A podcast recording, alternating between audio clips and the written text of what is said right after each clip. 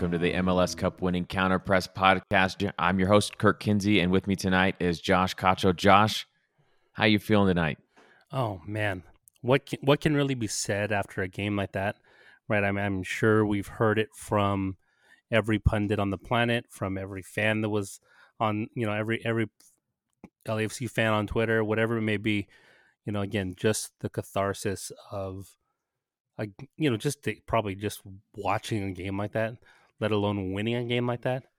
Um yeah i mean there's there's only so much you can say to, to describe what it feels like to to be in this moment which is like i'm glad that we took a day to kind of just be able to celebrate and enjoy um, before coming back to uh, you know look at it a little bit deeper. But oh man like i said that was easily one of the most stressful moments I've experienced as a as a sporting fan. Dude, um, I was touch and go for large yeah. stretches of that game. so, um, so I in in in Gareth Bale fashion, um, I had gone home to visit my parents with my family for the weekend, and we were playing golf with my sister and my brother in law. Um, was able to watch the first half at home. Our tee time was at two forty, right? So we were about the start of basically as we started the round is when Philly scored their first goal, right? Yeah. And we had actually come up behind a group that you know kind of backed up a little bit on one of the holes, came up behind a group, and the guy, one of the, the, gentlemen ahead of us, was getting ready to tee off, and right as he's about to hit, um, is when Murillo scored that second goal. And I swore I almost yelled out loud and probably got, got would have got us kicked out of the course because, oh my gosh! Um, and then, fortunately for everyone that was enjoying a round of golf today, um, right, that the the rest of the game played out you know as everyone was leaving leaving leaving. Um so it worked out just just fine for us. So um yeah again to that game was something else right? To say again just to see you know to experience the ups and the downs you know again um and then for the way for the way that it finished with the storybook ending, where it's like what Carlos Vela said on his post game, it went it went from a Halloween horror movie to a Hollywood, yeah. you know, storybook ending, all 100%. all within a span of about fifteen minutes. So, I mean, again, it was just awesome to watch it all. You know, again, glad to have been been able to enjoy that one. So yeah, I think um honestly, it's been a it's been a fantastic week. All like ever since the Austin game, uh, including the Austin game, really just this where LAFC just come out and barnstorm them. Um, and then I think everybody knows me at this point. I think I think uh, if there's not room for optimism, I'm I'm not going to I'm not going to supply any false optimism, right? Uh, I like to try and be as cautiously optimistic as possible, but even in a week like like this, where your team is playing in the final, I, I still I still am a bit guarded about things. Uh, did the Super Pod with um, with the rest of the LAFC Pod fam. That was a great experience. And honestly, while I was on that show, is kind of when it hit me like this is this is destiny for this team. This team this team is going to win, and it's going to be this crazy. It's going to be this crazy experience for everybody. Um, but just the way that everybody was talking about the team and the way that anybody that was around the team talked about how calm they were, how the training was going, how anytime they interacted with anybody from players to staff to whoever, uh, how everybody was just 100% bought in and and locked in to win this thing. And honestly, it was during that during that podcast that my that my hopes began to soar a little bit more um, and then, like I said, it was touch and go during that game. I mean, it was up and down uh, several, several times. Um, but yeah, it, it, just an incredible atmosphere that came through over the TV. I was watching um, with some of my with some of my players and their families that they wanted to have a party to watch it. I, w- I was planning on watching by myself so I could not show myself to be a fool in, the, in this stressful situation. Uh, but they all they all wanted to have a party, so we all uh, went to somebody's house and watched, and uh, it was honestly just this great great experience. Kellyn Acosta gets the opener off of Jack McGlynn's face. Um, unclear whether it was actually on target or if it was going to do the typical Kellyn Acosta free kick thing where it kind of just sails over the bar a little bit uh, too high. And LAFC looked to settle in a little bit. And it, I mean, it took a while. They go into the half one nothing, and even then, I'm thinking we've blown a couple chances. Probably should be up two nothing, similar to the Austin game, to be honest. Mm-hmm. Um, but in the end, it just became this epic thriller back and forth till the till the death, and then that shootout. Holy smokes! So much to talk about, Josh. Uh, we're only like I, I don't even know how to get to it all. Yeah, I mean, again, I'm sure we're preaching to the choir. Everyone who's listening to this podcast, you know, has seen and heard every, you know, every commentary yeah, in the sun yeah. of as as to what happened. You know, but obviously there's a, you know, there's a few things that we wanted to touch on um, throughout the course. And you know, it's like even with Acosta's first goal, right? Like the fact that you know Carlos is willing to give it up there, right? Which mm-hmm. is, uh, you know, again, it just it rarely happens, right? Unless it's yeah. unless it's you know like you know him just sending a ball in for especially with with a f- opportunity on on goal right? Like obviously if it's a longer free kick Kel- Kellyn's usually the guy that's going to put it into play um you know versus um or obviously a, a, a corner from the left side mm-hmm. of the of the goal right is an usually the times where he's he's taking it but you know for Carlos to kind of you know take a step back and again I think also in that particular moment, right? Vela Vela realizes, you know, that again, it's going to take everyone, you know, like everyone to be at their best to win this game, right? Yeah. Not everyone played their best, but you're going to need every, you're going to need everyone on the team to drag this one across the finish line, right? Because that's what championship games are about, right? Like right. you, you know, get rarely are these one one game one game you know playoff games good soccer. Right. Right? I mean like in any in any league any format doesn't world matter. cup the champions yeah. league they're generally terrible terrible soccer. I mean again and it comes down to it's usually not who's the most dominant it's who's who's going to make the least amount of mistakes yeah. Right. I mean, is, yeah, unless it's like Germany, Brazil in like 2014, right?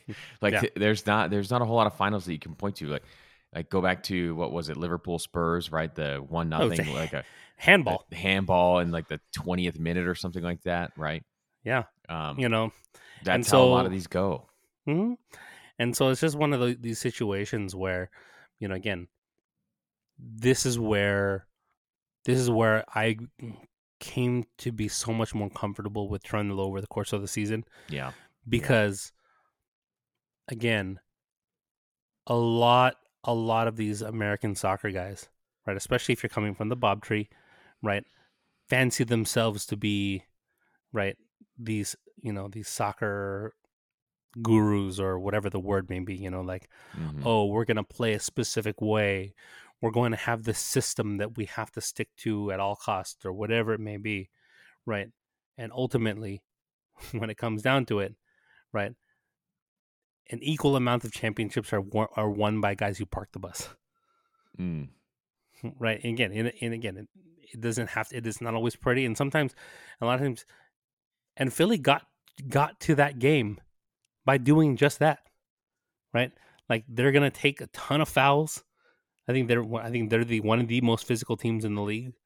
Right? They're gonna they're gonna muck it up. They're gonna make it ugly. You know, like if you wanted a pretty soccer game, we it would have been LAFC versus New York, right? Yeah. But yeah. with with Philly coming in there, I think we there was indications all around that again you were going to have a Trundle who's a lot more pragmatic, and a Curtin whose style in itself was one that again isn't isn't pretty pretty soccer. No, I mean it's a very direct style of play. They want to press you, and they want to get an early ball into uh, into one of those three forwards, being their their two strikers or their ten, right? And mm-hmm. then, it, as as we've discussed a couple times now, once that ball goes in, the ten and the other striker are running off of them. The fullbacks were already already moving forward even before the ball is played into their feet, um, and so you're just flooding the box with numbers it's not quite Barnsley ball, right? Where it's just lump that thing into the penalty area and see what happens. It's it is more sophisticated than that, but it is a very direct approach um, to just getting numbers forward and attacking with those numbers as quickly as possible. Yeah, we had talked about that. I mean, if you if you guys want, go back to our preview episode where where Kirk really broke down how technical their that four four two diamond really is because it's it's it's a fun thing to watch for such Yeah. a direct team. It, it really is. I, I really do admire Jim Curtin for putting that all together. Like it's and I it's and I will say legit. Curtin, you know, again for as as much as we hate to admit it at times, right? Curtin is a dang good coach, yeah right? Like, yeah and to me, he's a little bit more tolerable than Schmetzer, right? Because I think Sch- Schmetzer tends to put it's it's Schmetzer's about doing less, yeah right? Versus Curtin, it's it's as a coach, implement he's able to implement his style or what what he you know his game plan without getting in the way of his guys yeah right? And and Yeah. and he also puts his guys into the best position to succeed because I think when you look at that roster build, that's probably the best way to play, right? yeah Versus Yeah. versus a team like I said, a Bob a Bob Bradley team, where regardless of who's on that team, we have to play the specific way, Mhm. and so that's why you know. And I had asked you, uh, I think one time off off off the pod about whether Andre Horta would have ever got a sh- you know would he have been more successful under a Cherundolo? The answer is probably yes, but simply just because he would have been given a little bit longer leash, right? Or yeah. or Cherundolo would have found the system that fit. that's there? for me that's it for me that's it it's he's not going to be asked to do latif blessing things because he's not latif blessing right Mhm. and maybe and again eh, this isn't to say that bob got it wrong with with andre horta it's just to say that like bob was extremely rigid in in his ideas and if you didn't fit exactly what he wanted you were gone right Mhm. um, and I don't I don't think that's the case with Cherundolo. It'll be interesting to see what he does uh, in the future, as like he has an entire off season to to to influence uh, transfers and to come up with something new for next year. I am very interested to see um, what they end up doing, but that's that's for the Cyber Monday show in a few weeks. So Yeah, I mean, um, and to be fair, right, it, when you look at how this season, whole season played out, right? Yeah, he's probably had some influence, but really, ultimately, it's JT putting this team yeah. Together, and then it's up to the coach to kind of make it all work. Well, hold on, hold on, hold on. So let's. Last year, Josh, you and I highlighted something over and over and over again, and that was a lack of veteran experience. And that mm-hmm. was, and that was a main theme, similar to what the midfield depth has been this year for us. Like last year, the one of the main themes of the podcast was, "Hey, there's nobody that you can trust down the stretch. There's you can't depend on a bunch of young kids. Like, yeah, they perform well, but they're going to be inconsistent. They're going to be streaky, right? Um, Or in and what did JT do? He listened to the podcast and he went out and he he signed a bunch of veterans, right? And boom, the double, right? Yeah, I there mean, you go. and the, if, again, and if you look in the case of Philadelphia, you could put together an awesome group of young players. yes, only for that that young player to get dunked on by Gareth Bale, yeah, who apparently can't kick a ball. You know, he can sure head it, but he can't kick. If Um, anybody knows who the fifth penalty taker for LAFC was going to be, please tweet at us. I've I've tried to figure it out uh, online from my home in Arizona, and I can't figure it out. Okay, and we'll have to get we're, we'll get to the what, what we saw there Yeah, um, yeah. here in a second. So, okay, to kind of get back to the run of the game, right? So you have that first goal from Acosta. Um, was there anything in specific that you saw LAFC doing, you know, that surprised you? Uh, I don't know if it surprised me. I think you and I kind of talked about the fact that they would probably give up the ball a little bit, or they might. Uh, that you just you don't really know. You don't like because because Steve has been a little bit more uh, flexible in what he does to to suit his opponent. Um, it's been a little it's been a little less predictable, and we've seen them uh, against the Galaxy be fine without the ball. We've seen them with Austin, where their their high press didn't let Austin have much of the ball, and they just kept creating uh, in rather direct fashion from there.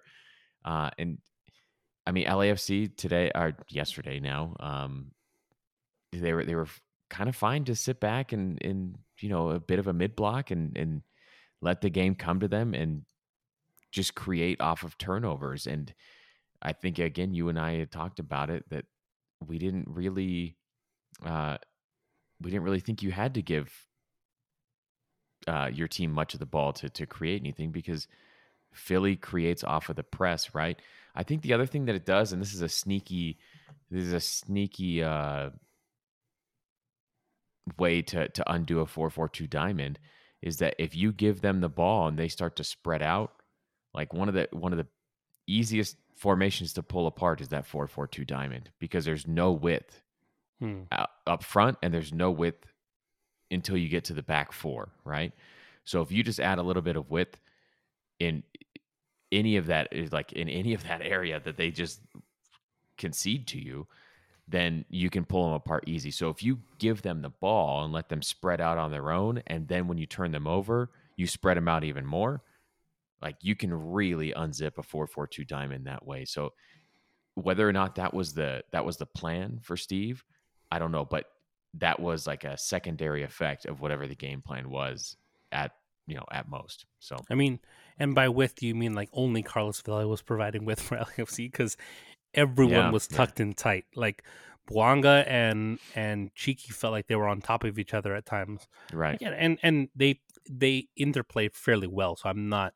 It. I don't think it was anything to like complain about in this particular. Given their game plan, I was I was okay with it. Yeah. But literally, Vela was the only one who was providing any kind of width right. Build. But I mean, we kind of talked about this though too. Like they with their fullbacks, like as soon as they get in possession, their fullbacks push so push so high, like they start to outnumber you real quick hmm. by by adding all those guys behind your wingers, right? So if Bouanga is not back, if Arango's not back, and again you let Vela be kind of the pivot man, right? He's just like the he's like the the hook and the hook and lateral, right? Mm-hmm. Where he's just out there to pivot off of once you win possession um, and you put everybody else behind the ball, then yeah, I, you can you can neutralize a lot of that, you know, a lot of that one man advantage that they have in the midfield, and then the advantage that they get from setting their fullbacks higher. Hmm. But yeah, I, I I felt like um, again a little tense going into the halftime because it's like ah are we letting them hang around too long? The answer is yes, right? Mm-hmm. Uh, and then they came out and and Philly came out and they were they were ready for it, and they they started playing balls in even earlier from the wings, just like lumping in aerial crosses, and LAFC was having a hard time with this. Um, I kind of feel like this is where they missed Chiellini the most. I, uh, Jesus Murillo got the goal, the the initial go ahead goal with in like the 84th minute, and for a lot of the rest of the game, he had he had a rough go. Um, I think it's because he was tasked with being the primary ball winner. So like those initial balls coming in were his to win. I think. So Ibeagha just had to do cleanup duty. Ibeagha, uh, give the man his due, Josh, because uh, for as nervous as, as you and I are when we see him on the field, he had he had a great game yesterday. Yeah, I mean he's he was the definition of right up next man up, right? Yeah, and who was yeah. ready for the moment, who's ready to make um, to make a play. Uh, you know, obviously, like you were saying, it was out of necessity, right? Because he is your fourth choice center back at that point. Because again, if if you do have Chiellini available, the likelihood is that Chiellini is the guy who's winning that is up front, making you know, winning that first, trying to make the first win the first ball, and then Murillo's the cleanup guy, which he's excellent at. That yeah. you know him yeah. cleaning up, recovery runs that that is Murillo's strong suit. But having to be the initial ball winner, I think he tends to just be a little bit over aggressive, you know, with his with his positioning, and you know, yeah. which gets him behind a little bit too much, right? Which yeah. is why that other role suits him so much better. Well, the um, other thing about Chiellini that again, it's like this, it's like this underrated thing that you probably don't pick up on, but like if you go out and try and head a ball while some dude is like trying to muscle you off shoulder to shoulder, or if he's backing up into you, and you try and calmly head a ball into your teammate's feet, like you're gonna miss 50 times out of 50, mm. right? Maybe on the 51st you'll get it.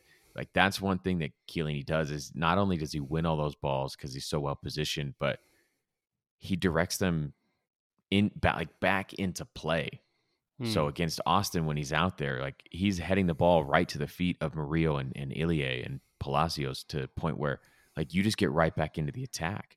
Yeah, Um, I mean, and when you can, and I think that's probably where in that Austin game, right, you just see LAFC have so many more opportunities there. Yeah. Yeah. because again, like you're you you're allowed to sit back a little bit deeper while still simultaneously counterattacking in an instant. Yep. Yep. Right. Versus like you said, like you were saying, like what it looked like in this part in this past in this last game, right, was that you know if Murillo won the ball, then it was fine. But often it was Ibeagha having to really do a lot of work. Yeah. You know, if Yeah. when when Murillo was you know happened to misplay a ball, but Mhm. again, at the end of the day, job was done. They did what they did. Yeah. They did what they could given the circumstances, and were able to pull that one off. Because Yep. obviously, I don't, I don't, without the way that the you know Ibeagha plays, I you know again that first it was like the first twenty minutes of the game, he has a recovery run, you know that that stops an opportunity there. Yeah. Um, you know, and, and so again, again, have to give props to the way that he played, the way he stepped up, and again, this is this is everything that we've heard about Ibeagha over the course of the season. Yeah, would he preferred to have any of our other three center backs? Sure, I'm I'm sure every LAFC fan would have perha- loved to have seen Chiellini out there if he was available. Yeah. However, right, the one thing that we've always known, right, is that Ibeagha has been a consummate professional and, and is a guy that in the locker room is no, you know, is, seems to have been known for the way you know his professionalism, the way he puts in the work, all those different things. And so for our Yeah. guys, and I- and again, it's the it's the tail of the tape for the entire game and season for Mhm. FC. To be fair, right, it's guys who are consummate professionals stepping up in big moments where young players faltered. Yeah, well, and I mean, so let's let's let's put a fine point on that one, right? Sebastian Ibeagha is kind of like the anti Mamadou Fall, right? Mhm. Where Mamadou Fall has all the talent in the world, he is excellent, and I like I mean excellent in every single phase of the game. Um, it, like uh, you couldn't ask for anything more in a young center back from Mamadou Fall, other than some professionalism, right? Mhm. which is apparently the big rub. And uh, so, I mean, our our us picking on Ibeagha goes back before Chiellini signed, right? And Mamadou Fall was benched, and we weren't sure what was going on. And like Ibeagha kept getting starts, and we like nobody. We could tell that it was like not as good as it was when Fall was out there. This is back when Segura's on the bench, are hurt as well.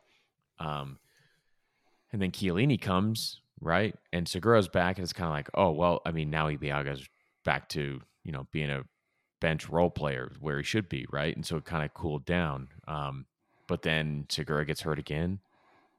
Chiellini's hurt again. And where's Mamadou Fall? Mamadou Fall is in Spain, right? Because he they had to send him out on loan because he wasn't he wasn't happy with uh Chiellini apparently coming in and, and taking some shine from him. Um, which is weird for sure, but you know, uh, it's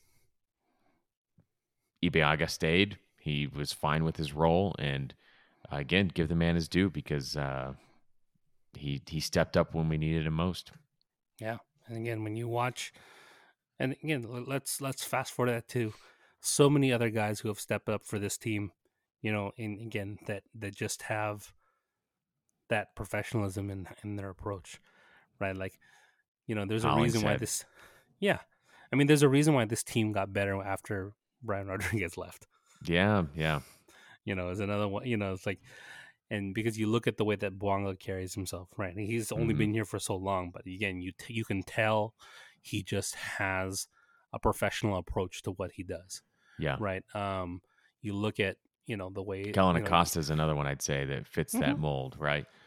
Yeah, Acosta, Escobar. When you brought him in, obviously he hasn't been able to stay healthy, but he's another guy that that brings that that to the table. Um, and again, your 2022 MLS Cup MVP John McCarthy is, is I mean, again, this is an extra time, extra time dream come true. yeah. right? And the yeah. funny thing was like it was self admitted by by the you know the MLS crew over there. That's like, you know, for Bale for the casual and for the average fan, right? Bale that Bale goal is going to re- be replayed a billion times, Yeah. right? Because it's Gareth Bale, and it's Mhm. good marketing. But for the people who just are MLS nerds and that's what they care about more than anything, like John McCarthy being that story there is everything, right? And oh yeah, I'm I'm sure they're already writing articles about post shot xG saved, whatever the whatever the ridiculous stat is that they're going to use to. Mhm. And John McCarthy is you know the next the the second coming of of Andre Blake, right, or but I whoever, mean, right? but at the same time, it's like when you listen to, you know, again, the reason why I want, you know, like I, I think McCarthy is fully understanding what his role was with the team, right? Yeah, yeah, You know, and the way that he carried himself throughout the whole year. You know, I mean, you hear all you hear is good things about how he interacts with everyone else in the locker room, yeah, right? Um, and the and like I said, I mean, I mean, the the one moment that just always cracks me up is I think it was either in the Open Cup game or in the no, not Open Cup, in the Club America game when they went into PKs, yeah. and I think he saved a couple there, but they said he was reading a menu, a takeout menu on the side of his water bottle because they didn't really have they the same have the shot data, the same yeah. shot data that they normally would have. Um, you know, just to psych people out. And then if you watch the beginning of the of the PK shootout, right as Gazdag's about to take a shot, he goes to ask Elfath a question. Yeah, Comes off yeah. his line to get ask Elfath a question, and apparently there's actual data on this. Didn't know, right? But all the data shows that the longer it takes for a shooter to take his penalty, the higher the chance of that they're going to miss, yeah, right? yeah. And so that extra few seconds makes Gazdag think, oh, probably overthink it a little bit too much. He tries to smash it and slips. And it's like icing the kicker, right? Yeah. And th- You know- that's controversial, right? Do you do it? How many times do you do it? Do you do it on extra point? Whatever, right? But Mhm. anyway, yeah, You know, so you look at you look at stuff like that, but you know, then I listened to his post game interview and he was talking about like again, this is a guy that for that like if if Crépeau doesn't get hurt, I'm not sure sees the field. Right? No, there's Although- no way. There's no although, way. you know, although he, you know, there was you know, he is known, you know, he was the PK specialist. Maybe he does get in. Right. I I, don't know. think I think he is the penalty specialist of the two, yeah. but I don't think there's a snowball's chance That you pull Crépeau in that that moment. that he pulls Crépeau off that line. There's I like I just Cherundolo is is rather conservative with his subs. I think that's one of the reasons that so many of his subs are effective is because he's he's not going to make a sub unless like it makes a lot of sense. Sometimes it's frustrating, right? Mm-hmm. Like, I'm sure if you go back through the season, you can find a tweet from me every three or four games like sub Steve. You need to make sub Steve, right? Um, yeah, I I- just don't see. I I I mean, can you imagine pulling your pulling your keeper out? I mean, it, it does really doesn't work, right? Wasn't it Chelsea that pulled, For Kepa. And Yeah. Kepa against and then it went eleven rounds, and Kepa didn't- sky domed his his penalty, right? Yeah, he didn't save a single one. And then he skied one over. Yeah, You know, so again, like that's why, right? And so then you go to the, but then so he has Yep. no reason to, you know, to pre- to prepare any differently. yeah, But from what I understand, is before the match, he talks about being in the hot tub, look, going over going over all the data on every person's shot, right? Yeah, And yeah. As he's doing recovery stuff, right? So you're just like, okay, but that's what professionals do. I just got a Right. flashback to to Cool Running where they're in the bathtub and yeah, and they're going over all I think the. it's uh Derice is it is it is that the the driver's name? Yeah.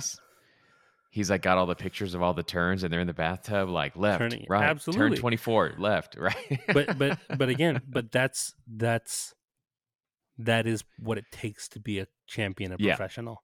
Di- again do- dialed in, locked in. And and, they, and again, the fact that he didn't even know that th- he had won the game when Ilie Yeah, hit that yeah. penalty, like he talked about, he was like he was so locked in that the the only reason why he realized the game was over was Ilie running over to celebrate. Ilie was in his arms and so was Yeah. everybody else. because you see him like point towards Ilie, like "good job, nice shot," Yeah, and then next thing yeah. you know, everyone is jumping. and He's like, "What? It's over!" yeah, like yeah. had no idea, right? But but that's what you want, right? That's what you need. That's what Right. that's what again. It's the difference. We go back to that Kobe, that that USA um, Team USA, you know, Redeem the Team Redeem documentary. team, when yeah. you know what does it take to win to win it you know to really win it all and generally it takes those you know it it's not just getting you know being prepared for the moment but it's the hours and Yeah. of preparation before that and that does not let's put it this way does not always come natural you know we and we can see it across every sport every professional league that that does not come naturally to young players in the way that it does to seasoned veterans Yep. right Yeah. I- so, uh, man, just I think it really does underscore again, like that that feeling of destiny, right? Where everybody's Mhm. so locked in, everybody just knows the job. There's no question about any of it. Um, let's go back a little bit. We are, I, I mean, this this show is always going to be off the rails. This we are like talking in circles right now. We've already covered half of the penalty shootout, none of how we got there. Um, so LAFC have the lead. Philly start to attack more threateningly. Um, and eh, honestly, at this point, I'm starting to feel like they're going to equalize. And I don't, and if they score, it's going to be bad because it might open the floodgates. Um, so Philly do equalize. I think this was the Gazdag goal, correct? That Mhm. was the first one. yeah So weird Jose a weird- Martinez picks up a ball and shoots it. His his second or third shot of uh, of the game, and Mario was on Gazdag, and as Martinez is lining up his shot, slides over and puts his hands behind his back as if to block the shot where it's going. Jose Martinez, the shot is either deflected or he mishits it, kind of and it ends up sneaking right through the line, right to Gazdag's feet. Gazdag does a great job of turning and driving into space real quick and slots home the equalizer. And at this point, my heart sinks, not only because we gave up a goal, but because it felt like that goal was coming. And it felt like LAFC didn't have many answers uh, because of the way that they had just come out and started lumping aerial balls in and just like, here, Jesus Maria, deal with this, right? And so to get kind of this lucky break like that, I just felt like, man, there's a lucky goal, but Mhm. that goal that they've been striving for is still out there. Um, doesn't matter all that much. I think it's like 10 minutes later that Jesus Murillo gets on the end of of a of a corner from none other another wow, No, it was none like- other than Carlos Vela. I'm pretty sure it was half an hour because you had Oh, they was scored it? in they scored in the 58th and Murillo scored at 82. Oh, okay. So it was a little bit longer than I remember. Okay. So yeah, Murillo gets on the gets on the end of it, and it's kind of like this redemption, right? Because Yeah. he's at fault for that goal, man. He's he is one hundred percent at fault for that goal. Um, and again, it was just kind of like a you know kind of a struggle of a day for him because he drew the short straw and had to be he, like he was just tasked with the more difficult job of the two center backs, I think. And again, Philly's Philly's a good team. They attack well, so it's it's a tall order for anybody. Um, and then Jack freaking Elliott gets on the end of a of a set piece, right? I mean, just kind of runs free towards the towards the near post, and great header from him. Kudos. Uh, runs over, celebrates in front of fans, and in what is becoming typical Los Angeles fashion, eh, fans are dumping water bottles onto the field, throwing beer cans, whatever. Um, and I, at this point, I'm thinking, what what are we gonna do? Like this team is not gonna go away. And I think there were like two or three minutes left. That was like the 88th minute or something, right? Mm-hmm. Make it to extra time, get into extra time. Um, and Elliott, First period was n- nothing nothing Yeah. to write home about. yeah, uh, Elliott didn't score yet. Yeah. So second second half of of extra time, Crépeau there's a ball down. over the top, and Murillo plays. Uh, I've I I heard I heard it described as a hospital ball, and like I feel bad for saying that. But like if ever there was a definition of a hospital ball, like it feels so crass to to to, to. Describe it that way. describe it this way because of how it ended. But Murillo just leaves it. I don't know what he's doing. I think he's just trying to play a nice, easy pass so that so that Crépeau can just come out and launch it forward, Mhm. and he just puts nothing on it. And Cory Burke is just like a fire breathing dragon at that point. He's ready to go win MLS Cup, right? And Crépeau comes out, out all the way out of the box and puts a an extremely hard tackle on Cory Burke. We all we all saw the tackle one time, no mm-hmm. replay, mm-hmm. right? Uh, and all I'm concerned about as that tackle happens is somebody go get that ball and send it to the stratosphere because like I don't want anybody else coming in through to pick this ball up and an advantage being played. Uh, Crépeau ends up breaking his leg. Some reports about it being con- uh, compound fracture is carted off the field. Uh, Cory Burke has to come off like two minutes after play finally resumes. Um, and Crépeau gets red carded on his way out. I thought it was pretty incredible that Ismail Elfath like comes over with the red card. It's like give a yellow first. What's that? He gave a yellow first. He did give a yellow first, and then and then he goes over and he he's like yeah. pointing to Crépeau. He like puts the card up in the air, points to Crépeau, I think who's still on the ground at this point, like literally insult to injury. Um, I mean, and then it, rightfully so. No, it's mean? it's a red card. It's a dog. Yeah. So I mean, he's out of the box. It's a it's a bad tackle. Um, but, but but according to according to McCarthy, it was the play of the game, right? Because at that 100%, point, hundred percent. Because, because I think that gives you finally, an opportunity, right? Yeah, it gives you it gives you something, right? And it, I mean, otherwise that game is. I, I think if you give up that goal on a on a Jesus Murillo mistake like that, I don't think you I don't think you you switch the momentum again. Yeah. I really don't. And I realize that's like a squishy thing and I'm I'm not typically like much for squishy narrative type stuff, but you give away a goal like that on just a lazy back pass, uh, I don't know how you come back from it, dude. I really yeah. don't. Um anyway, a few minutes later, it's another set piece and Jack Elliott gets on the end of the pinball machine and puts it away past John McCarthy. And here we are. I think this is like the 123rd minute, and there's like nine minutes of stoppage time. And it just feels like there's nothing that can be done. Right. Even though you have Gareth Bale on the bench, it's uh, like when, how when Elliott scores that goal, I was like, oh, it's over. Yeah. Everybody thought it was over. Elliott thought it was over. Jim Curtin thought it was over. Everybody did. Um, Gareth Bale probably thought it was over, right? Uh, and eventually we work our way down the field on uh, the 128th minute. Chicho Palacios, we've all seen the goal. Chicho, who has been immense since, you know, the first, uh, I don't know, since like, I would say about May or June. He's just been immense for this team. Gets behind everybody, floats in a ball, and Gareth Bale rises up right over the back of Jack Elliott and slots one past Andre Blake. Eh, I don't know if you've seen the the zoomed in pictures of Andre Blake's face as as Bale is up for the header. It's like you can tell he's scared. Jack Elliott goes flying like a rag doll, and Gareth Bale cements his spot in LAFC history and MLS mm-hmm. history by tying this game at the death. And man, I just watching the stadium erupt after that goal was just something surreal for me. Yeah, I I mean, what what can be said that already hasn't been because it was just I I don't know if I've ever witnessed anything like that before. Yeah. yeah.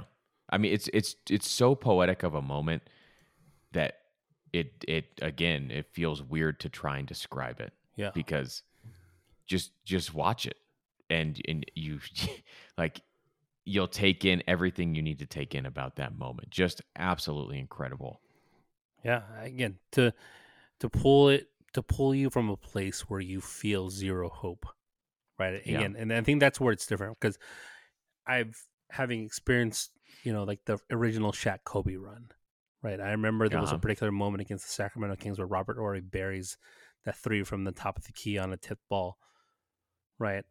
And and then there was another one, where I, you know, but at the same time, that was in Game Six. There was still another game to be played after that. Yeah. After that moment, and so again, I think this is the first time, you know, one of the few, you know, the few times in in my life again, and I'm 36, right? That you've been able, and I can truly say where it's like when I'm watching this happen, you're just like, oh my gosh, Yeah. like to be pulled from the depths of despair Yep. to that particular moment, only to feel like you went right back to when Tello took that penalty. Yeah. so I mean, to just to to put it in another, uh, again, I I also grew up in Los Angeles. Grew up watching Shaq, Kobe, um, loving loving those Lakers teams. Um, later as an adult, moved to Cleveland, and it was three weeks after I moved to Cleveland that LeBron announced that he was coming back uh, to the Cavaliers, and then you had those back and forths with the with the Warriors, and obviously Cleveland had this long title drought, right? Back like dating back to the to the 50s and 60s that they hadn't won a title in that city. Um and it is that moment is as special if not on a, as big a stage admittedly it's not on the same size stage as the NBA finals but the the Kyrie Irving three-pointer Hmm. over Steph and then the subsequent chase down and block, Block. Yeah. by by LeBron on on Andre Iguodala. Um, I mean, it, it is like that goal from him is that monumental in terms of like championship impact, right? Because it's what it's what really won it. It's what really sent it. Uh, I, I mean, I guess it didn't win it, right? But it, it got you to penalties. Is what it's what saved the season Mhm. in, at the at the death, right? So to me, it's just like it's just like those Game Seven heroics from Kyrie and and LeBron. Um, just just an incredible incredible moment. Um, and then, like you said, we go to penalties, and here we are, and the narrative is writing itself. Andre Blake, uh, MLS goalkeeper of the year, even though I've said he's overhyped. Um, and you have a backup goalkeeper who just came off the bench. All my all my all my friends that I was watching the game with were, were taking bets on how like the over under on how many beers he had had on the bench, just sitting there watching the game, right? And yeah, and then Cristian Tello comes out. I mean, everything is lining up for you. You get to go first. You're shooting into the mm-hmm. 32-52, and then Cristian Tello comes out and unleashes that stutter step penalty, and it's like my season's over again. My life is over. Everything Mhm. is everything is awful, right? But like you said, John McCarthy comes out, plays mind games with Gazdag. Gazdag sends it into the 32-52, and all the a sudden, second the second life. that Gazdag skies that thing, I I honestly felt that in that moment the game was over yeah, yeah, because again, for we I mean we've been talking about this all season long and on this podcast, you know that from a mental standpoint, LAFC was ready for it, yeah. right? Well, uh, Like- they they also have guys like this is the one thing where you can really say like Philadelphia doesn't have the personnel for this. Mhm. They don't have like all the talk about Gareth Bale. The reason you sign him, like it's 1.6 million dollars for that one goal in that specific moment, right? And the reason you have guys with with extraordinary abilities for MLS and you pay all that money is so that when it comes down to this kind of stuff, they still perform, right? You know that Denis Bouanga is going to bury penalties. You know that, I mean, I guess the next two, though, are MLS guys. So I don't know. What do I know? But to me, once they got like going to the penalty shootout, I did feel okay knowing that same thing, right? They have they have all these shooters. Um, but yeah, I, I I do agree that once Gazdag misses, like that's their guy, right? Mhm. Who else do they have behind him? Um, yeah, and we- we've all seen it. Bouanga uh, crushes his. Hollingshead crushes his. Um, and John McCarthy saves going two opposite directions. Two opposite directions. Yeah. Do you realize how crazy that is, Josh? That he guessed right on two of them? and not just at the same side, right? Like Right. Opposite directions. that's nuts. It is it is wild. Right? What's That the he- saying?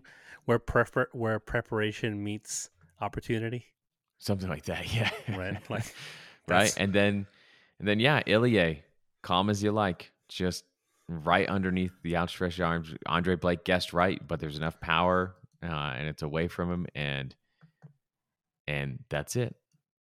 Lift the trophy. like just what what an incredible 130 minutes of my life. Like it was absolutely incredible. Thrilled to be a part of it. Almost either way it turns out, but happy that we got to celebrate it in the end. and that it's like a sweet memory in the end. Absolutely. Yeah. Instead of the complete opposite. You know, but again, like hats off, you know, again, I don't I I just don't know if I've ever seen anything like that. Right? Like how they went about it, the whole the narratives, all these different things. Like again, maybe it's cliche at this point, but golly, that that was something else. Yeah. Yeah. Uh I mean it it's just an absolutely incredible season. Steve Cherundolo in his first year wins a double. Like just think about that. With an opportunity for the treble. Think yeah. Think about where this team was at the end of last year, out of the playoffs, right? I mean, how how much crap did everyone give um, El Chiva Mayor, right? Yeah, right for Yeah. saying hey, this is what our expectation is, right? And right. again, I I didn't I had no problem with it because again, like I think at that point Yeah, we had all gone gotten frustrated with, you know, the so much of this. Oh, we're gonna, you know, we're playing for the future. We're gonna be a selling team. We're gonna do this. We're gonna do that. I'm like, I don't know if if your ambition matches your your plan. yeah, Right? Was the was the question that we that we we had we had asked. Right? It's like, hmm, can you do both? Right? Or at Mhm. least in the current construction, right? Where you where all you have is, you know, U twenty two talent and Carlos Yeah. Vela. yeah. You know, so yeah. I mean, again, for for it to all come together, again, it's it was something else. Yeah. A few things I want to shout out. Um, again, the back line, which in, again includes Sebastian Ibeagha. He gets his due today. Um, not a single sub on that back line, and you could tell that those guys were tanked at the Mhm. end. There was nothing left in extra time for those guys, and to hold on just long enough to make it happen for Chicho to do what he does right at the death. Um, man, uh, incredible. I mean, but there was nobody else. Who are you subbing in? You don't have another fullback, and you don't have another center back unless you go with like unless you're subbing in like 18 year old Tony Leone, right? You don't have you have nothing left on that back line. Uh, you sub in Cristian Tello in the midfield because you're chasing a goal, right? And that's all you have. That's the only guy that you can bring in to chase that goal or to, to chase goals. Period. Right For in the mid in terms of a midfield sub. Um, I mean, it, it almost feels weird that Latif Blessing doesn't ser- doesn't sub into this game because he's just he's like the midfield sub at this Yeah. point, right? But he uh, he's not going to give you what you needed.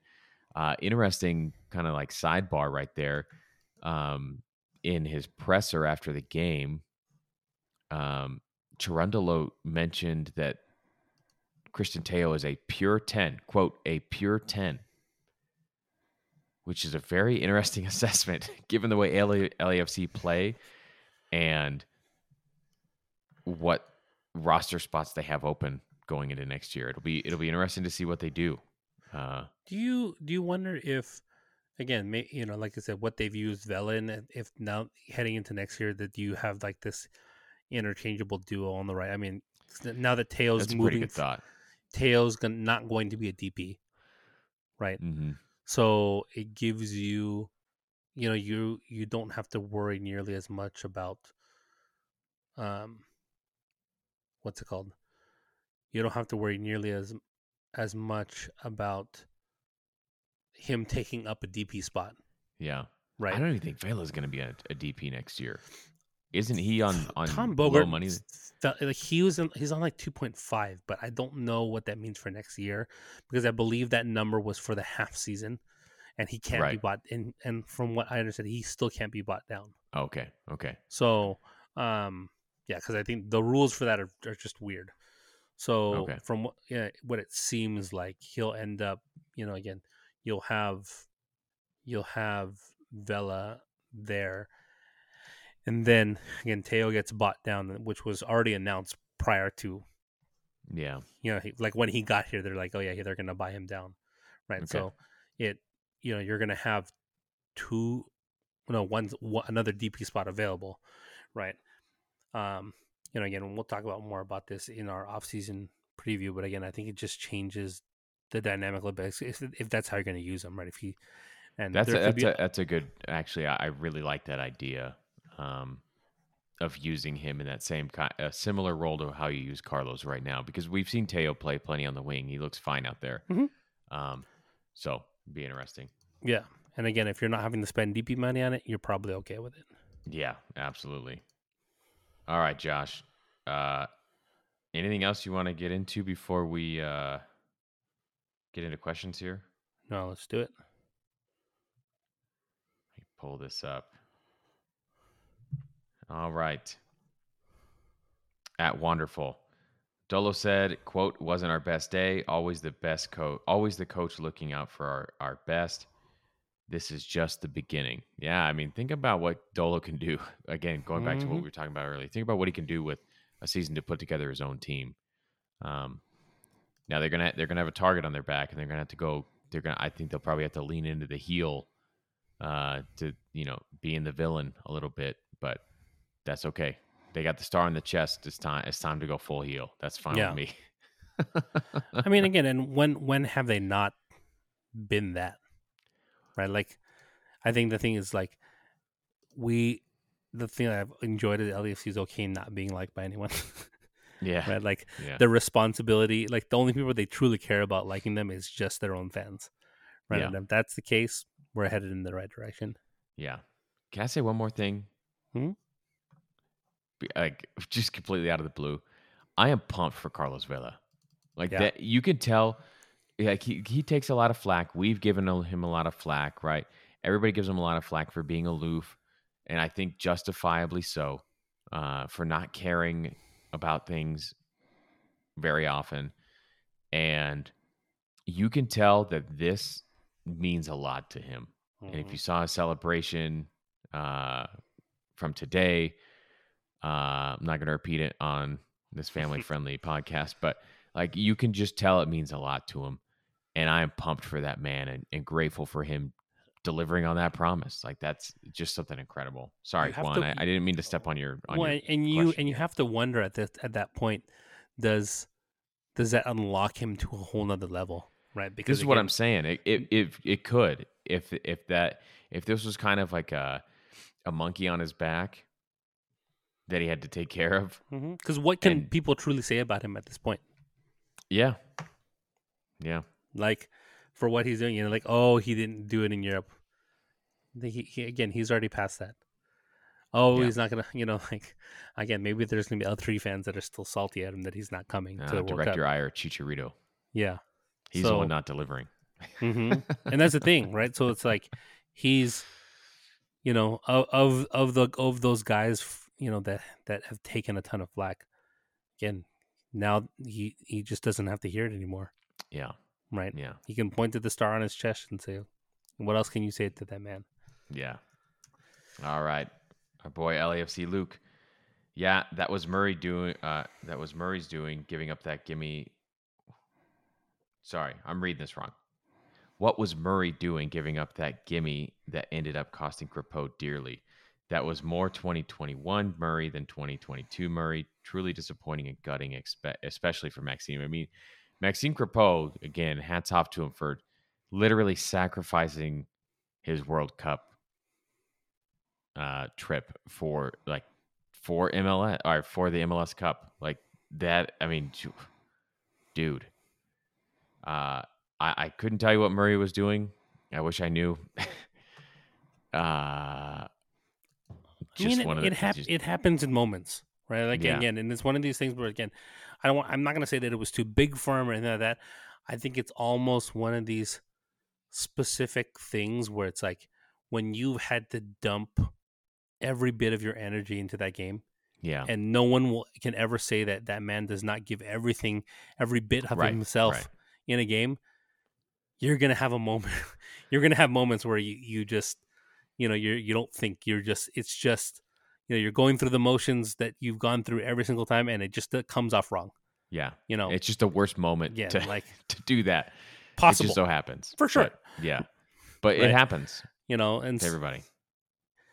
and again, like if and if Keelan's there, he's probably not even tasked with doing that. But again, Yeah. this is what was asked of him, and you know, and at the same te- time, if you were to ask Max, does he regret doing what he did? The answer is going to be no, No, right? Because those those guys are just we're just locked in, right? Yeah. And again, it's I mean, something Gareth Bale is FaceTiming him from the field. yes, Gareth Bale, FaceTiming Maxime Crépeau. Gareth Bale. Like, how do you not? How do you not love this team, man? Mhm. How do you Like- not look at that and say this team has is has something different? Well, and and far too often, I think in professional sports, right, we can always point to this, like, man, like these guys, especially in the NBA, it drives me crazy because again, I think the understanding that this is a business tends to tends to come out more more often than not, right? Yeah. Within within the Yeah. NBA, like the many businesses decisions are made in that sport, right, in terms of how they handle themselves, um, and rightfully so, right? Mm-hmm. Um, but again, this is truly a team that I don't, I don't have any qualms about saying that I'm proud of.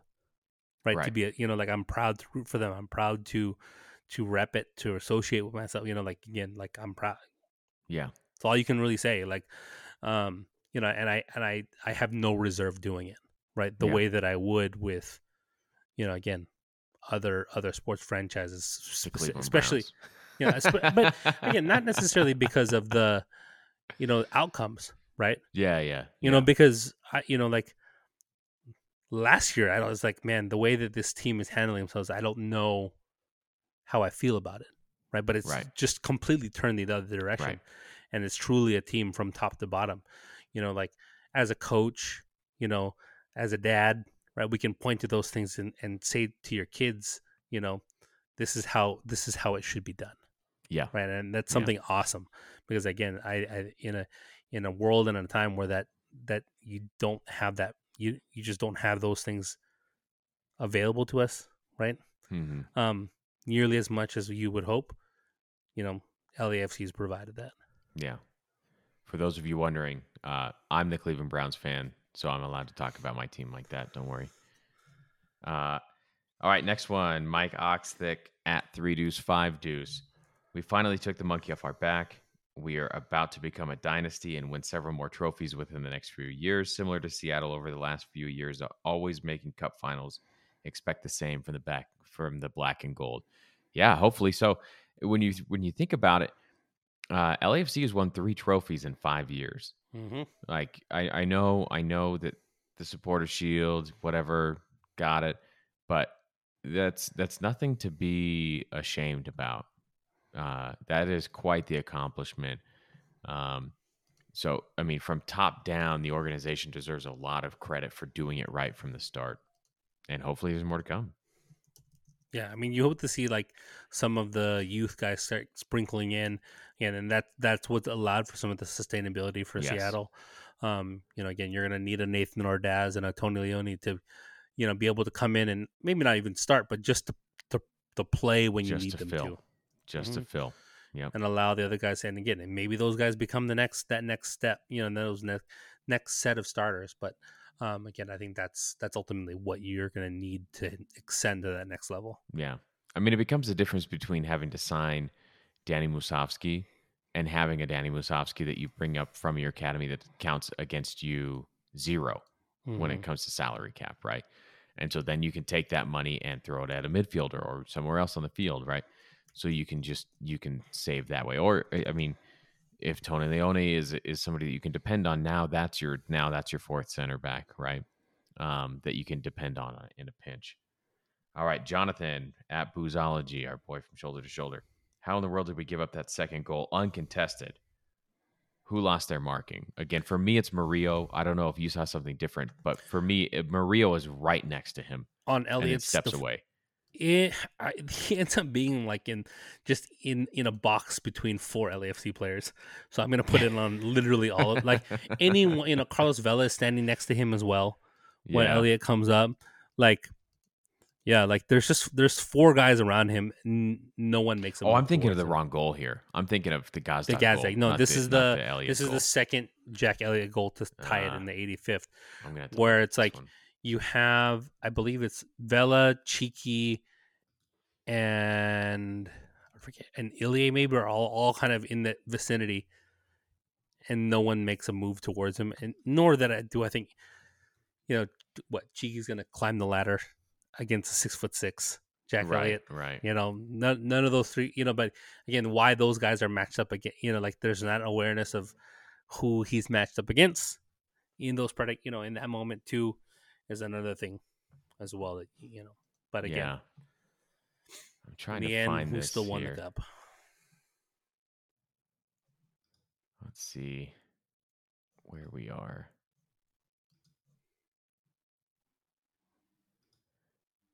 Yeah, I, I all I remember is him coming uncovered at, at the front post. Man, I cannot find this goal in the highlights. I don't know where it. Oh, here it is. All right. Let's see here. So yeah, Glesnes comes through. I think it, it looks pretty well designed. So yeah, it's Carlos on the front post, and then it looks like Chiqui, and then Murillo, and maybe Bouanga. And then he runs. Yeah, Bouanga passes him off. He's in some sort of zone. It looks like. I mean, everybody's in zone. Uh, and yeah, it gets over Vela. Yep. That yeah. I mean, that's it. it it's it's a pretty good design where Glesnes runs through first, kind of like a kind of like a like a pass rush Mhm. stunt, right? Um, so Glesnes comes through one way, and then here comes Elliott around the other side and just sneaks right in front of uh Palacios. It looks like. I mean, Um, the one for before that for Murillo was, you know, Yeah, yeah. Well, it's, uh, it's like Chico, uh, uh, Chicho against uh, against Austin last year, Yeah, last week too. well designed. around. you're gonna find Uh, those Gite. things. Yeah. So Happens again. Zonal marking, you have to win the ball, right? mhm. That's the whole point. And if they put two, two like six and a half footers out there on the front post, and you have Carlos Vela and Chiqui Palacios out there on the front post, you're not winning any balls back there, right? Nope. So just well designed, ruthless execution. All right, EB hate at E hate one hate. Dare I say Hollywood ending? Back and forth game, role playing guys getting uh, the goals for us. Then our backup keeper gives us the go ahead goal. Only uh, then our backup keeper gives up the go ahead goal. Excuse me. Only to come back up clutch in a penalty shootout, and the dude is from Philly, Semper Fi. Hey, hoorah, brother! Um, yeah, it, it's it, there's so many twists and turns to this plot that uh, I, I what do you do with it? Again, it's it's it feels absurd to try and describe it because it makes zero itself. sense, and the best thing to do is just to enjoy it. Yeah. Right, like enjoy it, drink the tears of the galaxy, and and Philly fans complaining so about salty. about you know roster spend or whatever it may be out there. yeah, Oh, just enjoy being in people's in in people's dreams. You know, yeah, tonight. Like if you if you want to see the perfect meme, go over to Monty's Twitter, um, the LA Wanderer, and it's just you know again it's um you know them them going LAFC bed. fan going to sleep dreaming about the trophy, right? hmm And then a Galaxy fan wide awake, about- angry, Yeah. raging about thinking about the guys dreaming about the trophy. Oh, Yep.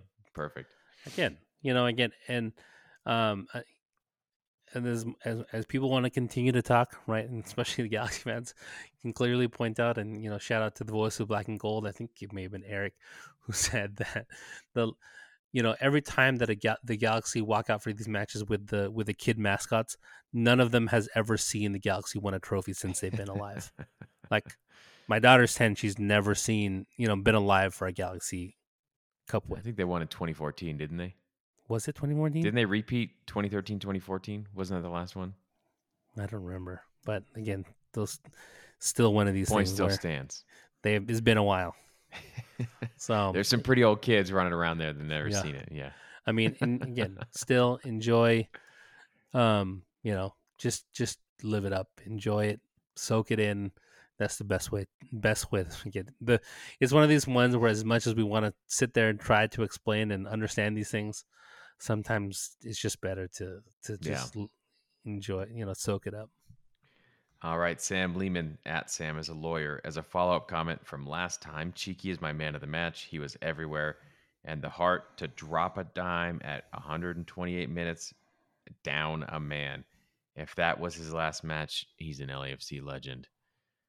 Yeah, I mean, I think anybody involved in that play is an LAFC legend. And uh, Mhm. again, I, I, I'll be more surprised if it if Chiqui is gone than I will with than if Sifu's gone. I I imagine, I imagine there's already a handful of clubs that are just that have everything agreed to that know they want him, that just are waiting for the transfer window to open. Um, but certainly wouldn't be all that surprised to see Chiqui move on in in in January. Well, and and the what and the the World Cup will give them an, yet another opportunity to continue to, you know, to put himself in the shop window for these teams. So, again, Yeah, at the end of the day, you know, those guys have played a critical role, you know, in in this in the cup win. And again, like I said, as, as sad as you are to see them go, um, you can't help but you know be happy happy for them. And you know, like I said, and they came and did what, yeah, they came and did what many have tried and failed. yeah, Right. So yeah. hats off to them. Tom Camilleri at Bronc07. This is why you watch, why you support your team, why you buy tickets, why you invest your time. A cup final with unsung heroes where three goals were scored by defenders, and Acosta, a mid who isn't a goal scorer, where Philly's top dog scored an equalizer and totally biffed his PK. Where Chiqui, most improved player on the team, runs down a ball to set up Bale, who scored the $1.6 million goal. McCarthy, always the first guy on the field to party, gets the moment of his career, and only fitting that Ilie, the team MVP, was the one to finish it off. What a game. Mhm. I have nothing to add, Tom. Incredible. Incredible. Jared at LAFCista. After the game, I went back and rewatched the Carson and Austin highlights. We scored at least one dead ball goal in each game. You can't win an MLS Cup without being strong on set pieces, huh? Improved on that uh, this season despite a drop off post fall and have a cup to show for it. Yeah. I mean, you, the thing about these situations is that you control them, right? You control where the ball goes, you control where you line up, you control when you play the ball, right? Um, so there's there's an inherent advantage to to doing that as opposed to just trying to score from open play because it's all it's it's all stopped, it's all hmm. controlled. I mean, there's a reason why in the World Cup most teams focus on set pieces than anything else, Yeah, right? Because it's again, like I said, with with short preparation time and and the MLS playoffs, is no different. You you there's only so much you can work on. A lot of times, that's the easiest thing to be able to Right. work. it's, uh, to it's something highly practice. repeatable, right? Mm-hmm. and you're going to come up against teams that defend them in similar ways because there's only so many there's only so many ways that you can defend a set piece right there's a hundred different ways that you can set up a back line uh, but it's something that you can repeat and drill and drill and drill somber amarath that is how you win. I have no notes all caps lots of exclamation points. Yeah the definition of how you win right? Uh, nothing Mhm. to add. We'll we'll worry about the the details later but for now it's just a party. Um the bacchanal. Feeling amazing right now. I love this team. I love this fan base and i love this podcast. Hey yo there you go we are champions tonight. Our boys did us proud and i think we all should give an apology to one gareth bale. We all had given up including myself and he saved our season. Josh would you say you gave up on gareth bale? I gave up on the idea of him being a starter that played a ton of minutes, yeah. Right? If anything, an important Um, piece no, I, I felt like there was there's there's always a chance he was going to play an important role because he has again he's broken my heart so many times as a Liverpool fan, right? Yeah. For for for me not to respect him in those moments. I think what what the difference is is that when is is more so that he was never you know again his fitness just again has not been something that he's been able to get a handle of and so again there were reports that he couldn't even he just couldn't even kick through the ball Yeah. right which is maybe why you don't see him take a penalty add which- that add that to the to the Right. Hollywood ending, right? The guy who comes on and he's got a strained hip abductor where he can't even he, like he can't even properly strike a ball. So the only possible finish he could have gone with was a header. header Oh Yeah. my gosh. Dude. and yeah and so you know when you think about some of those things um again like i said i i i, I just had a sinking feeling he not sinking but i, I had a feeling that there was he was going there was going to be an opportunity for him let's put it that yeah. way Yeah. um and whether or not he was going to capitalize is a whole nother story but again his the he shows up in big games and has just always done that Yeah. right and again you're gonna if we're gonna say we have to pay him 1.8 million dollars to show up and up, up in a big game and win us a cup Start the GoFundMe money right now. money well spent right like every team in the league would line up f- for that Yeah. Yep. All right. At Wonderful's back. I'd like to hear a breakdown of Ibeagha's performance this game since I know you have a bone to pick with him. Uh, I think we did a fair job of it. Um, seems like he was he was the guy tasked with winning the second ball as those balls were or, or tracking runners as as the balls were played into the the Philadelphia forwards, and he did a great job of it. Again, to be honest, uh, he did a great job. LAFC weren't all that overly concerned with distributing out of the back in some kind of clear, clean manner.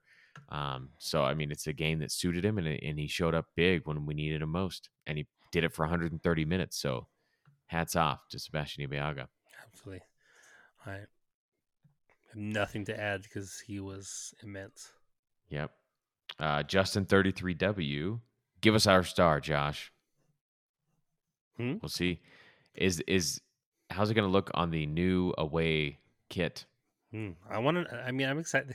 It's another one where it's just like now. Now I know I just have to spend another ninety bucks on a jersey because my my daughter's already asking me for a for next year's kit. Which again, it's it, it's I have no problem buying it, but again, now I have to buy the one from this year with the star on it. Right, this is the problem. Yeah.